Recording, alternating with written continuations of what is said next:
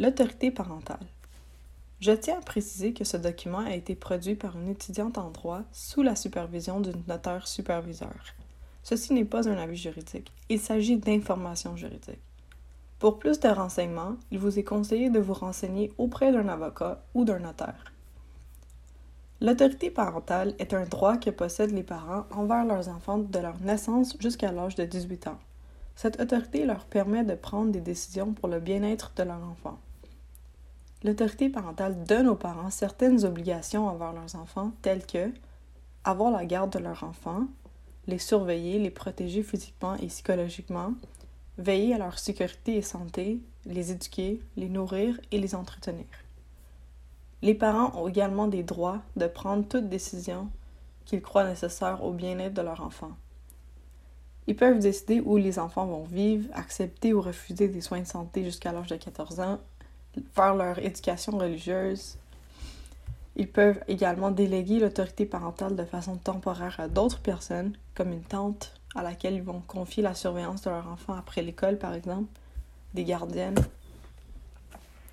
Lors d'une rupture des parents, ils conservent tous les deux leur droit d'autorité parentale envers leur enfant. Si un des parents a la garde de l'enfant, celui qui n'a pas la garde perd seulement son droit de garde, qui permet à l'autre parent de décider où faire habiter l'enfant. Le parent qui n'a pas la garde doit tout de même maintenir ses droits et obligations découlant de l'autorité parentale.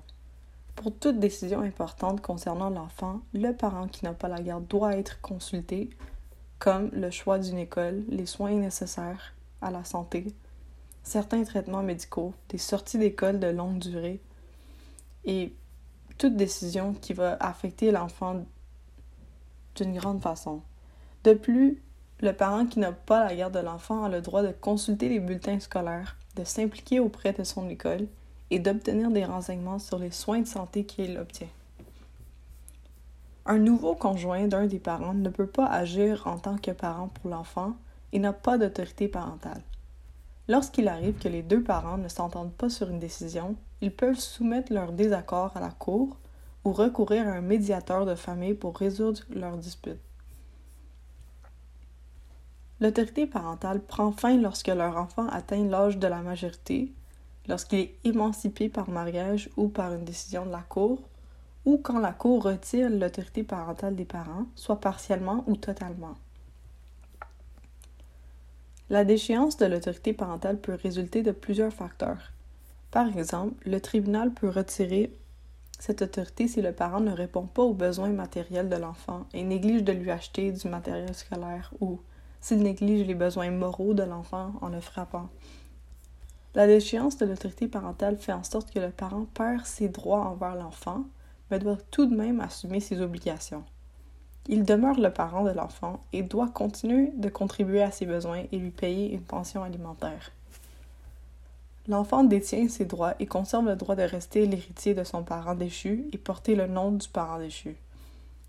Si le parent déchu désire récupérer son autorité parentale, il est possible de le faire la demande au juge pour la récupérer.